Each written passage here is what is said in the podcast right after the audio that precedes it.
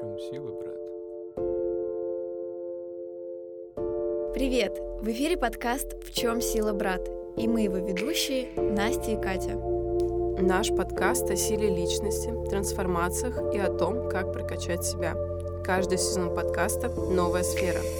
Второй сезон посвящаем теме духовности. В каждом выпуске мы разговариваем с экспертами о том, как добиться успеха, слушаем истории их трансформаций, задаем вопросы о том, что способствует становлению сильной личности и как прокачать себя в той или иной сфере.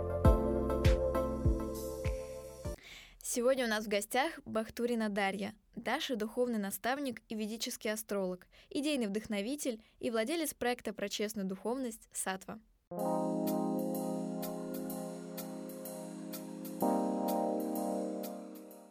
Даша, привет! Всем привет, привет! Ты позиционируешь себя как ведический астролог. Вот скажи, в чем вообще отличие ведической астрологии от обычной? Ой, очень крутой вопрос. На самом деле, э, все дело в том, что та самая обычная астрология, э, ее еще называют западной, она основывается на так называемом тропическом знаке зодиака.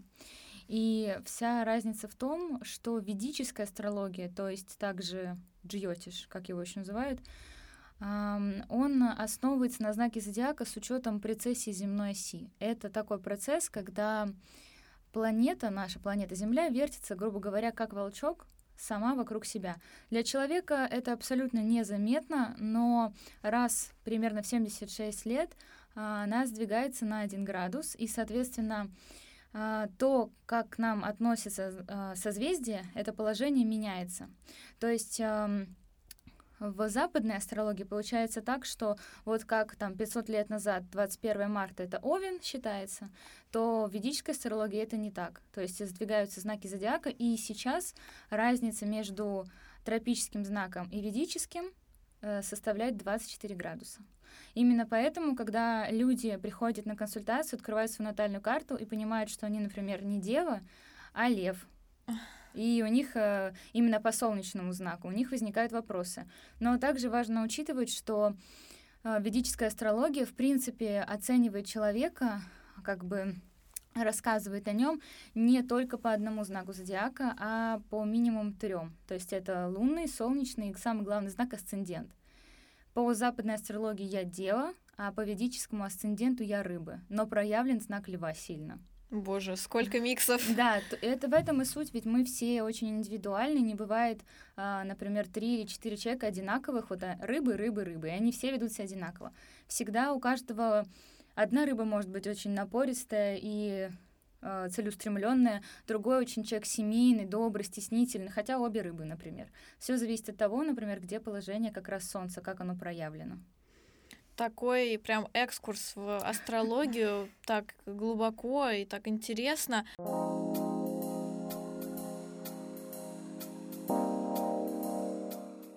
Скажи, почему ты выбрала именно ведическую астрологию? Ну, вот это как раз то, что я сказала. Для моего понимания намного ближе э, логика и философия ведической астрологии Джиотиш, то, что мы все индивидуальны, нельзя одного человека вот в какие-то каноны одного знака зодиака вписать. Я не говорю, что западная — это какая-то неправильная астрология, и вообще нельзя прислушиваться. Нет, есть очень крутые западные астрологи. Просто здесь и сейчас для меня более понятно ведическая. А ты давно занимаешься?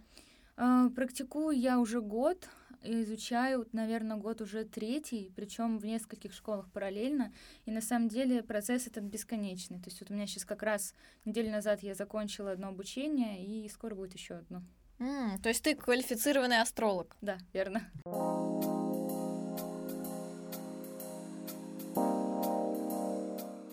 Ты сказала, что ты духовный наставник. А кто это такой?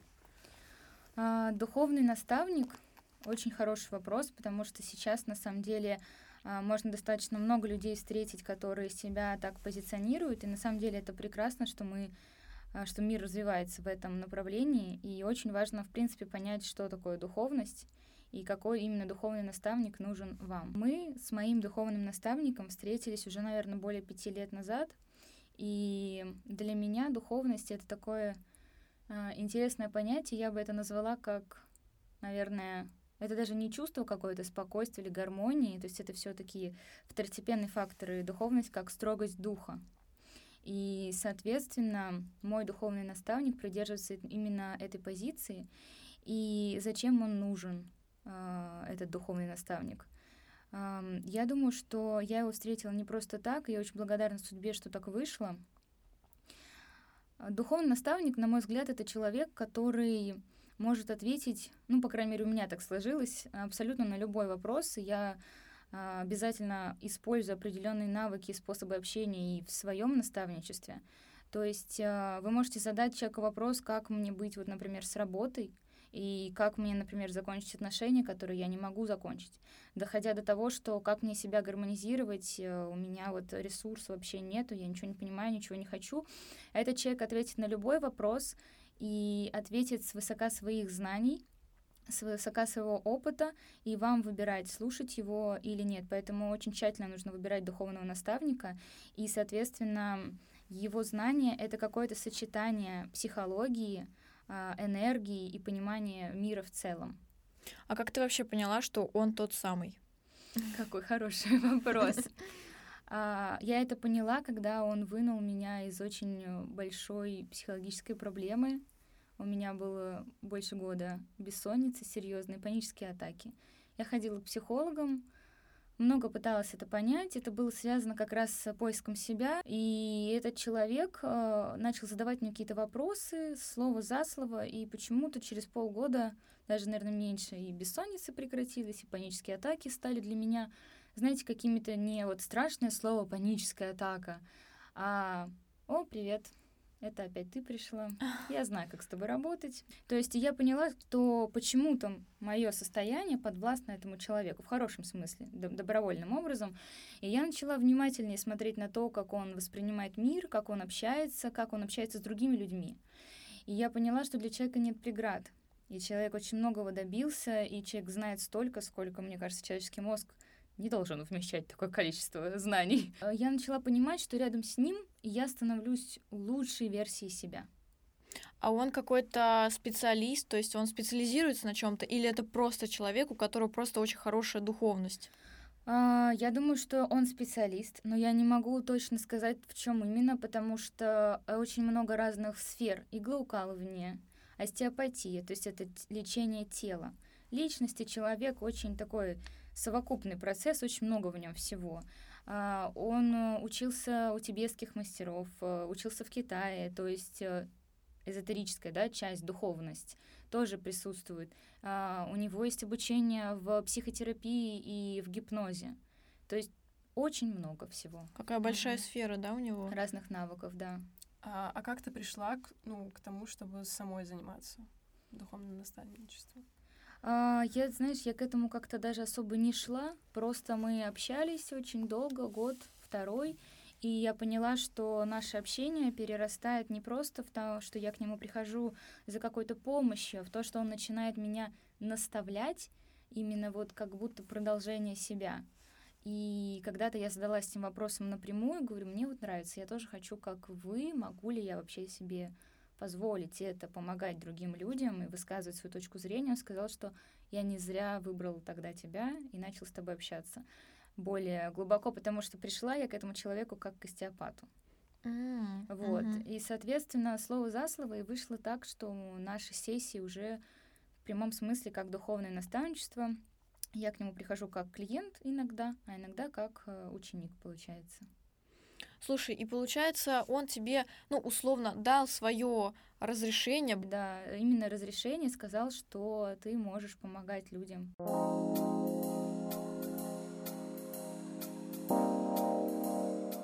Ты разрабатываешь натальные карты. Вот как ты к этому пришла и часто ли к тебе вообще обращаются за разбором и составлением натальной карты? Угу.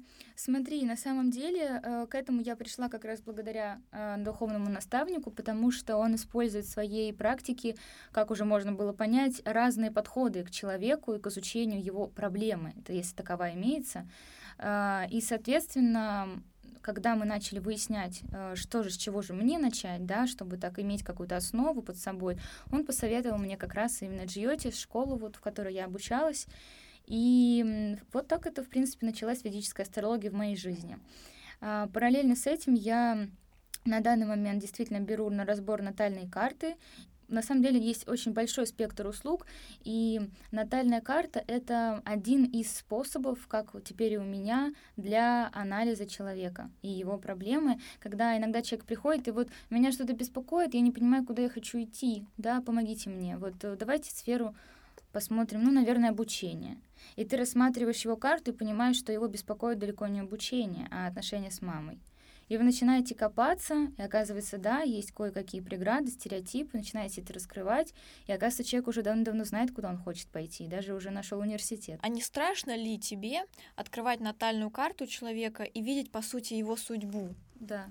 Очень страшно. Это страшно. И сказать человеку, что ну вот здесь вот у тебя не получится, или здесь эти отношения не закончатся. А, очень хороший вопрос. Мы не имеем права этого говорить. Мы не имеем права ставить не астрологи вообще, ну, меня так учили, по крайней мере, да, что мы не можем человеку поставить клеймо, что вот, например, вы, обя... у вас все плохо, нет, эти отношения вам не подходят. Мы можем рассказать человеку, вот, что мы видим, его какие-то качества, его какую-то карму. Это, наверное, к вопросу можно отнести, насколько вообще мы можем поменять свою судьбу, а, потому что а, получается так, что мы рассказываем человеку а, и помогаем ему справиться с этим. Но выводы он делает сам. Уходить ему от человека, от другого нет, например, если мы говорим про отношения. Вот как-то так. То есть натальная карта, она показывает то, что потом как бы сбывается. Есть такие моменты, которые мы все-таки можем изменить. Нет такого, что все предрешено. То есть э, я могу привести достаточно такой грубый пример. Девушка приходила ко мне на разбор по сфере детей, и у нее сейчас прекрасное слово кет в пятом доме это выкидыш э, и куча других факторов, которые скажем так, утверждают то, что будут проблемы очень серьезные. И она говорит, я боюсь, я чувствую, что там ну, может что-то случиться. Мы смотрим, насколько мы можем повлиять на ситуацию, мы даем а, ей определенные вот астрологи, да, как нас учили упаи, то есть гармонизации планеты. И также надо понимать, что чтобы поменять судьбу, одних упай недостаточно. Упай — это, например, чтение мантр, соблюдение аскезы, диеты — все равно нужна работа над собой какая-то, духовная и психологическая. И когда все это в купе, то мы можем, например, повлиять и сделать так, чтобы выкидыша не будет, но будет э, все равно проблема с рождением. Он родится здоровый, она здоровая, но, например, будет сильный токсикоз. То есть суть в том, что да, действительно что-то предрешено. Если видно, что ну, будут проблемы в сфере детей, они, к сожалению, случатся и э, никак ну, этого не избежать. Очень жалко. Но можно э, гармонизировать уровень проблем. И если, конечно, вы выбираете между, например, того, что совсем не будет ребенка, и все-таки он будет, и вы справитесь, но через токсикоз, я думаю, что любая женщина выберет второй вариант. Ну да, конечно. Вот для этого и нужна астрология, что если мы видим какой-то негатив, мы можем вовремя подхватить и вытянуть это а, либо в позитив, либо хотя бы в нейтралитет. А если мы видим какие-то позитивные качества, то мы помогаем человеку их раскрыть максимально, насколько это возможно.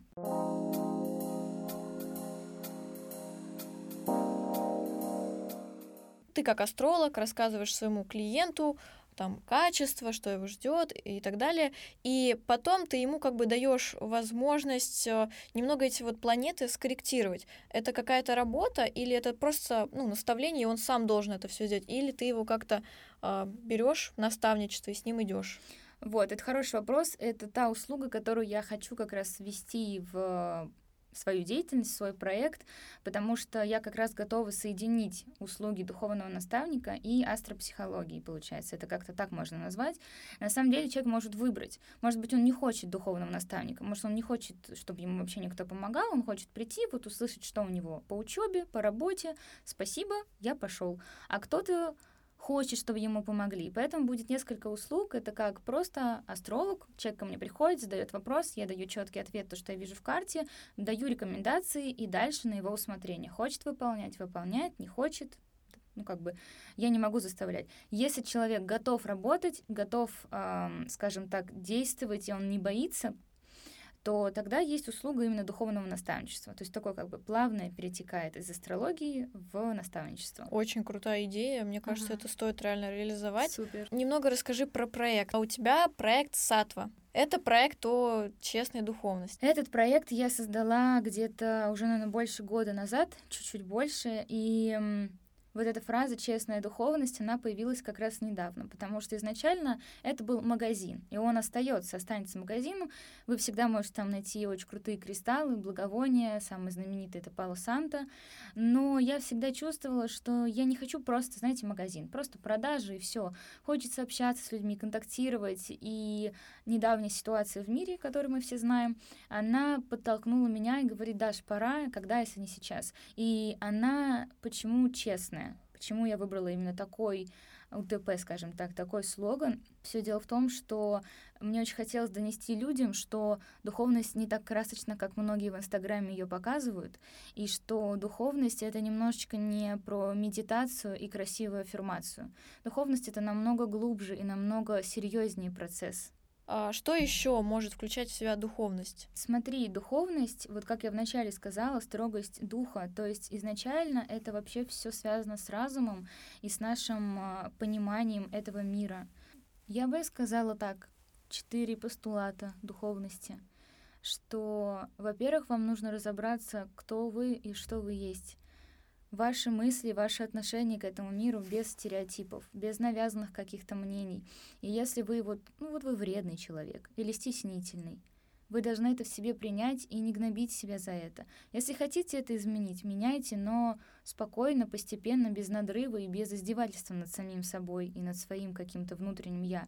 Следующий фактор — как вы будете взаимодействовать с людьми, как а, ваше вот влияние, какое на этот мир и какое их влияние на вас.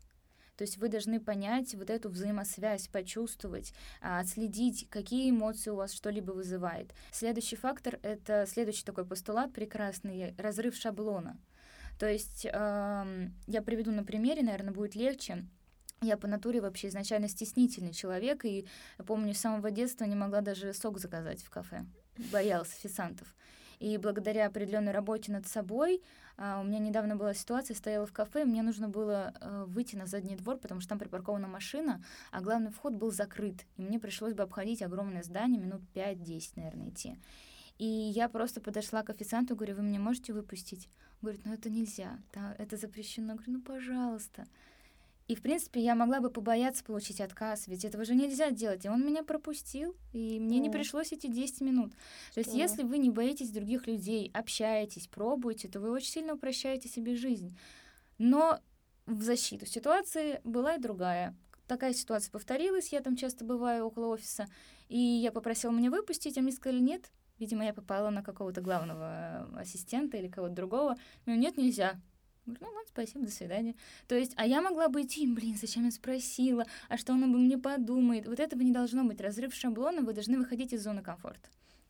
И уже после этого начинается следующий такой этап, то есть после того, как вы поняли себя, поняли других, а, как-то раскрыли свои возможности именно с точки зрения, что разорвали эти шаблоны, стереотипы. Дальше как раз начинается следующий этап, это расширение границ. А, когда вы выходите из, я ее так называю, из той самой некомфортной зоны комфорта. То есть когда вы привыкли, но вы хотите большего, и вы не знаете, что вас ждет, какая ответственность, какие горизонты, но вы все равно идете, вы расширяете свое понимание. А, свои границы. Как это? Например, вы принимаете, что у другого человека может быть другое мнение. Вообще какое-то странное и непонятное абсолютно. Но вы разрешаете ему быть таким, вы не осуждаете его. Расширение своих границ. И, пожалуй, вот эти основные четыре этапа — это и есть какой-то вот момент духовности, подготовки к духовности. И именно на этом заточена сатва. А откуда взялось название твоего проекта? А, сатва — это гуна, материальной энергии из ведической астрологии. Существует всего а, три а, гуны. Это сатва, раджас и тамас. Они олицетворяют в себе энергии этого мира. А, то есть тамас — это такая негативная, вот если по цветам, черная энергия.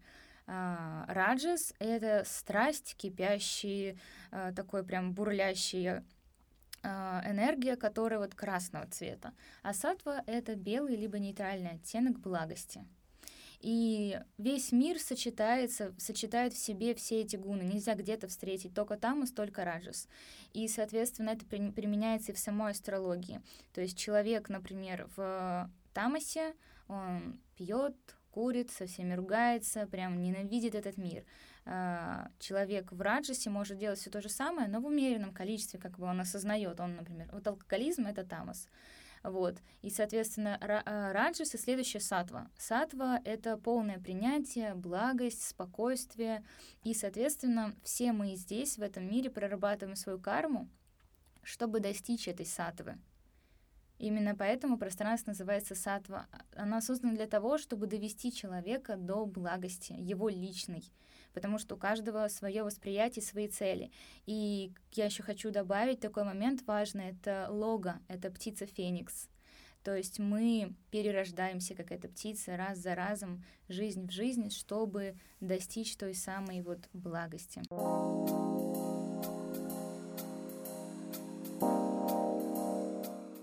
Есть ты веришь в реинкарнацию? Да. А кем ты была в прошлой жизни? Uh, очень хороший вопрос. Я на самом деле... Давай скажу, что я не знаю. А это тоже можно посмотреть на натальной карте? Натальной нет, но духовный наставник может подсказать, mm. вводя в гипноз. Тебя вводили в гипноз? Да. Страшно это? Да. Боже. Теперь боюсь. Ты пробовала один раз или ну, это как-то затянуло тебя? Нет, это был вот один раз, когда я поинтересовалась как раз, кто я хочу знать. Он на самом деле очень долго мне не разрешал, потому что говорит, ну, ты уверена, что ты готова? Вот я не уверен. Ну, как бы он понимает, о чем, видимо, идет речь, и действительно то, что а, я не могу сказать, что я увидела это глазами как-то, да, что это какой-то фильм такой интересный был, я сидела, смотрела на стульчике. Но было очень интересно то, что вскрылось, и это было глубоко, сильно, и действительно к этому лучше подготовиться. То есть это не каждому, и не каждому нужно это знать.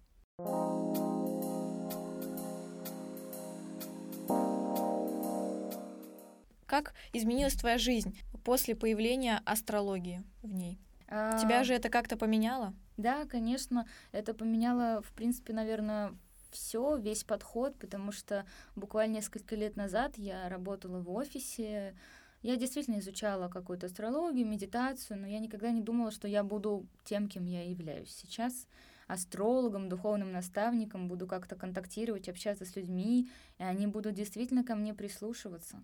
Вот. И, соответственно, это с точки зрения какой-то карьеры и работы. С точки зрения личности стало ну, лучше понимать себя, лучше понимать, принимать. И самое главное, я приняла какие-то свои недостатки, и я примерно понимаю, что меня ждет скоро по моим периодам астрологическим. Ты раскладывала себе натальную карту? Конечно, да. А и... ты ее разложила один раз или ты ее регулярно Нет, это регулярно делается, потому что натальная карта, э, там на самом деле очень сложно грубо говоря, можно посмотреть просто натуру человека, а можно посмотреть его периоды, то есть разложить прям, что его ждет. За этим существует как раз годовой прогноз. Вот. На... Соляр, да, называется? Э, в западной астрологии, да. Угу. Но, в принципе, у нас он тоже можно его назвать соляром. Суть в том, что, да, делается годовой прогноз, смотрятся периоды, когда, грубо говоря, можно увольняться, когда нет, когда идет сложный период. Вот у меня начинается сложный период, а, такой прекрасной планеты Сатурн. И у меня могут быть а, определенные преграды в каком-то принятии определенных факторов. В принципе, преграды по жизни. Сатурн — это наш учитель, который создает нам преграды, которые мы преодолеваем и становимся лучше.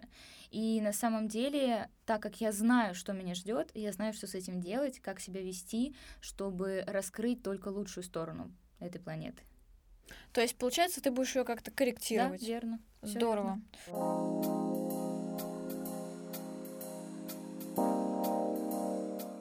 Поговорим про духовные практики. А, ты практикуешь что-то? Какие-то ретриты, может быть? Да, смотри, на самом деле, а, конечно, из-за того, что я, в принципе, сама по себе уже давно изучала медитацию и все остальное, то когда пришел в жизнь духовный наставник, это все стало более таким структурированным, осознанным. И каждый день да, я по-любому медитирую. То есть самые простые медитации — это утренняя и вечерняя. А, утренняя, которая помогает, э, скажем так, настроиться на нужный лад, выдохнуть и видеть мир таким, какой он есть. А вечерняя медитация, там немножко другая поза, она влияет таким образом, что она очищает разум от всего накопившегося и, скажем так, делает обновление матрицы. Ага, и такой еще вопрос. А практикуешь ли ты йогу? Да, конечно, йогу практикую уже, наверное, даже больше пяти лет. А, вот. А, правда, был, конечно, перерыв из-за травмы ноги. вот. Э, но сейчас я пытаюсь заниматься два-три раза в неделю. У меня есть э, своя преподавательница, она приезжает домой. Ой, здорово. Ну, получается, всякие асаны там. Да, да, да. Поза лотоса. Но на самом деле, да. И это по-разному каждый раз. Ну, сейчас у нас вот мы выбрали то, что мы будем по чакрам работать. А, раскрывать есть, вот Да, 7... есть каждые асаны, которые ага. а, они идут прямо по чакрам. Вс- всего сколько чакр? Семь или 12? Да, семь. Семь. Основных семь, но всего одиннадцать. А, одиннадцать. Но все говорят про семь. Угу. Получается, мы их можем как-то раскрывать, да, вот они по, по телу человека а, Ну да, чакра это вообще что? Это энергетический, энергетическая точка, которая фиксируется на каком-то энергетическом канале. И когда ты ее раскрываешь, ну как вот кран, открываешь, из него вода течет. Вот тут то же самое. Если чакра закрыта, то энергетика закрыта, она не может э, по тебе, скажем так, растечься и подарить тебе свою силу, свою вот э, свою способность. Поэтому их нужно обязательно. Но то же самое, если сильно слишком раскрутить, то будет тоже не очень. То есть нужно такой как бы Все баланс. должно держать. быть в балансе. Все должно быть в балансе, да.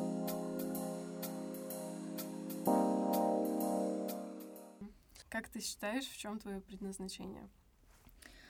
А, на самом деле, я думаю, что мое предназначение Надеюсь, что я его нашла. Это помогает другим искать их предназначение.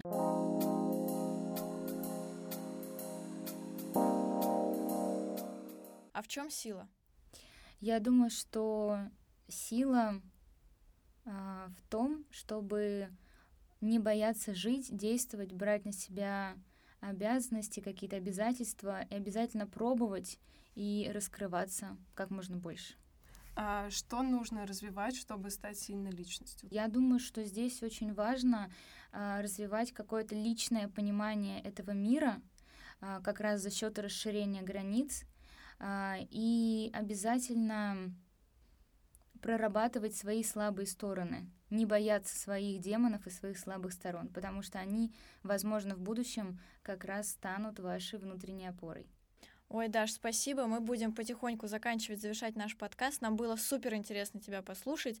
И мы надеемся, что увидимся еще в социальных сетях, оставим ссылки на тебя и будем на связи. Да, конечно, спасибо. Пока-пока. Пока-пока.